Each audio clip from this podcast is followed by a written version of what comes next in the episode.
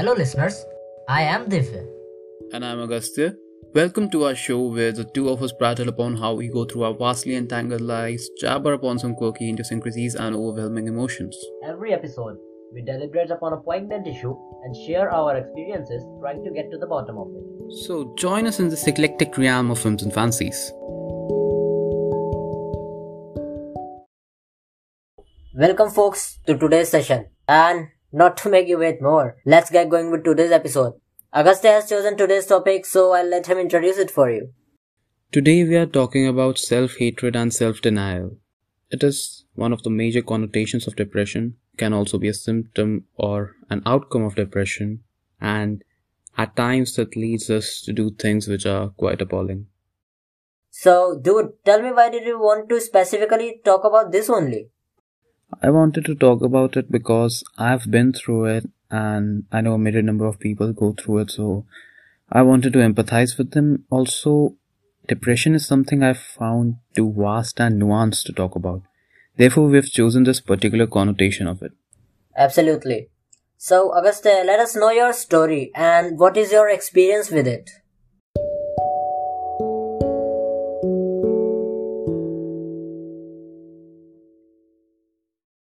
First of all, I like to maintain that I don't qualify to give the most discerning description of this expansive conundrum of self hatred.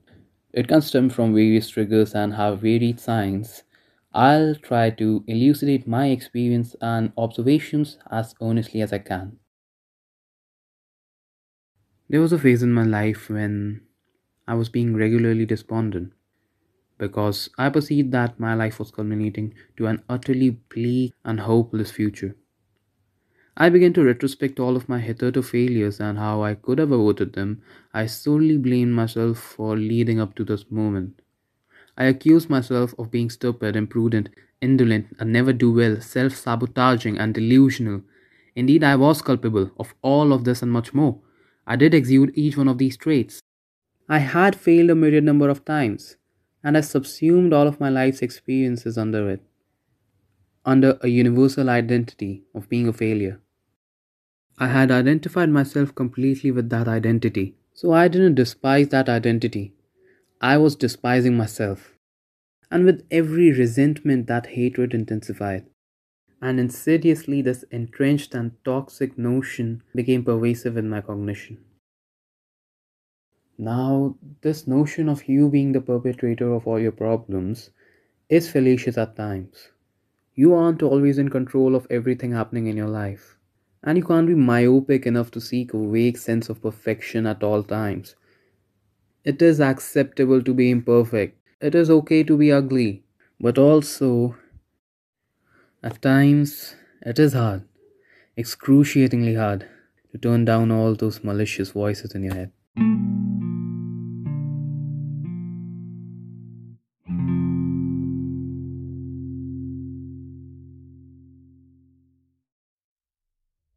That is uh, dismal, man. So, how did you endure all of it, and how did it affect your overall sense of self?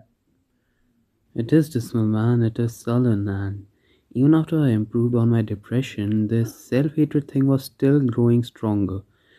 So, the thing is that there is no panacea solution to it. If you try to go through it all on your own, you have to speak up. But back then, I wasn't maybe prudent enough to do so so also it takes a long time to yield any outcomes. So what i did and i think it was helpful is that i wrote about it excessively and i think it served as a way of introspection for me and placated me enormously. Another thing i did was that i tried to acquiescently accept all my irregularities which i think proved to be a turning point in those doldrums. Okay so uh, you said uh, you wrote about it, and as as far as I know, you weren't actually a writing enthusiast. So how did it all start? Mm, yes, uh, I wasn't a writing enthusiast, and neither did I do any kind of conventional writing. In the beginning, it was more like speed writing, me haphazardly scribbling all of my thoughts on paper to assuage the distress. So Okay, so uh, uh, initially it was uh, more of a catharsis than introspection. Yeah. Yeah, absolutely. Initially, it was cathartic for me, but later on, I found it salubrious. Therefore, I tried to build build up more on it, and I tried to organize my writings more, and then it became more both cathartic and introspective. Okay, okay. Uh, so, uh, we would like to know that how did it affect your overall personality? And uh, you know, I have seen that you indeed have uh, transmogrified yourself over the past two years. So, I initially I was extremely testy and irritable because if you when that just happens in these phases, you are extremely grouchy and basically you act aberrantly. Yeah, Moreover, if you are disdainful towards yourself, you are certainly going to be disdainful towards yeah, yeah. everyone else, especially those who are irregular in your opinion or or you just act whimsically so I was absolutely whimsical, capricious, and I sequestered myself from everyone and I isolated myself. Then later on, this solitude, the solitude which I gained was both sullen and healing. The solitude only gave me some sort of a niche to introspect more and more, and it was uh, conducive to my healing process, my going better process. Yeah. becoming better Uh, process. so, so when did a positive transition happen?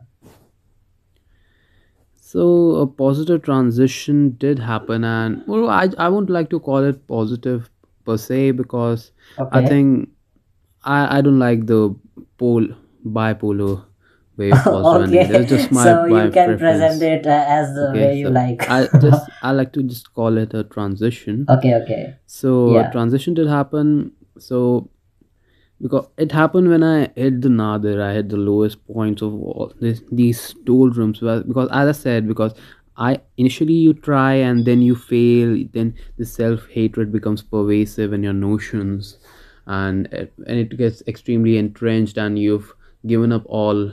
You've just hit the rock bottom. At that point, you get inured to it to some Mm. extent, uh, in a way. So all that stoicism and acquiescence yields some kind of breakthrough so uh, the thing is that i identified all of those lacerating notions as a mental construct and when you identify these elusive notions as an elusive mental construct then all the illusions just dissolve on their own Okay, so uh, I just noticed you said something like mental construct. So what is this construct thing? Okay, so this mental construct thing, I've written something about it, and I would like to read that verbatim if you allow me to do so. The thing is, Okay, it is me talking to myself in second person. I'll okay, read it out. How can you let something else command you to that extent? What is commanding you? It is a mental construct. It is a mental construct, that is how simple it is. It is unconscious and pervasive. It thinks that it is you, but it never is and will never be what you are. Next time you have a desire to do something you don't find salubrious, you don't find conducive to your work, remember what that desire is driven from an unconscious and unwanted, yet inextricable mental construct. It is inevitably formed in all of us when we acquire some insipid information, what some people may call negativity.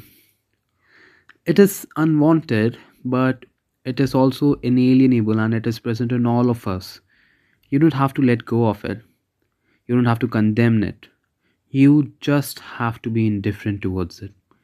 And you can do so by being aware of it. Don't condemn it, don't hate it. Just be aware of it and then be bold enough to deny its elusive yet peremptory commands. Don't feel you aren't bold enough. Don't think that you've given up. I think you're bold enough, and I am you only because it was me talking to myself. You see what I did there?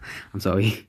So, the next time you find an inane idiosyncrasy coercing you into doing something insalubrious, just remember to first recognize it is not you who is feeling that way or wanting that particular thing. It is something way smaller than you, just a casual mental construct. That is how small it is. And secondly, deny because no one, no one has the right to domineer you, even if it is your own brain. And you are always bold enough and reasonable enough to do so. And if you aren't, then don't be bashful to seek help. But just th- just never negotiate with this construct. Never negotiate. Just recognize, be aware of it, and then deny. Well, uh, that, that was quite introspective and profound. And uh, so, in other words, you are just trying to say that we should practice mindfulness. We should just be conscious of what, what you are just perceiving, yeah? Absolutely. It it uh, it manifests the concept of mindfulness only. Yeah. Because when you are mindful, you are aware of your surroundings, you are aware of your inner self. Um, you are aware of your cognition. That is how when you can get a breakthrough. Hey. So, so it was really nice that you shared your story with us, and I hope it was uh, cathartic for you. So, okay, yeah, now Yeah. what conclusive message would you like to give to the listeners? So, I'd like to say that if any of you are dealing with such lacerating notions, speak up and most importantly, seek professional help as soon as you can. Be true to yourself, don't wither your fortitude. Just promise yourself that even if the whole world denies you, you won't deny yourself because you don't have to. And most importantly, understand that you are not the voice in your head, you are the consciousness that perceives it.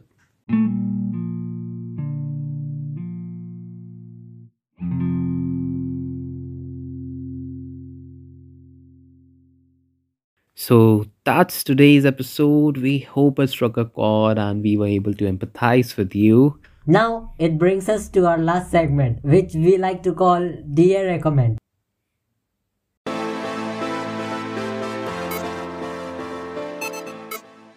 So, today's recommendation is a song. It's Comfortably Numb by Pink Floyd. It is pertinent to today's talk and it is highly soothing in our knowledge.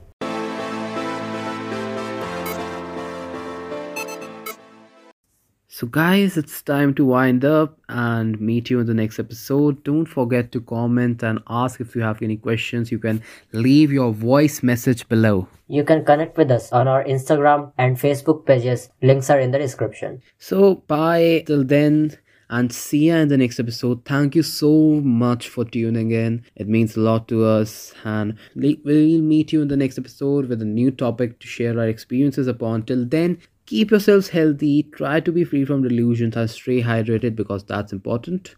This is Agastya And Divya, signing, signing off. off.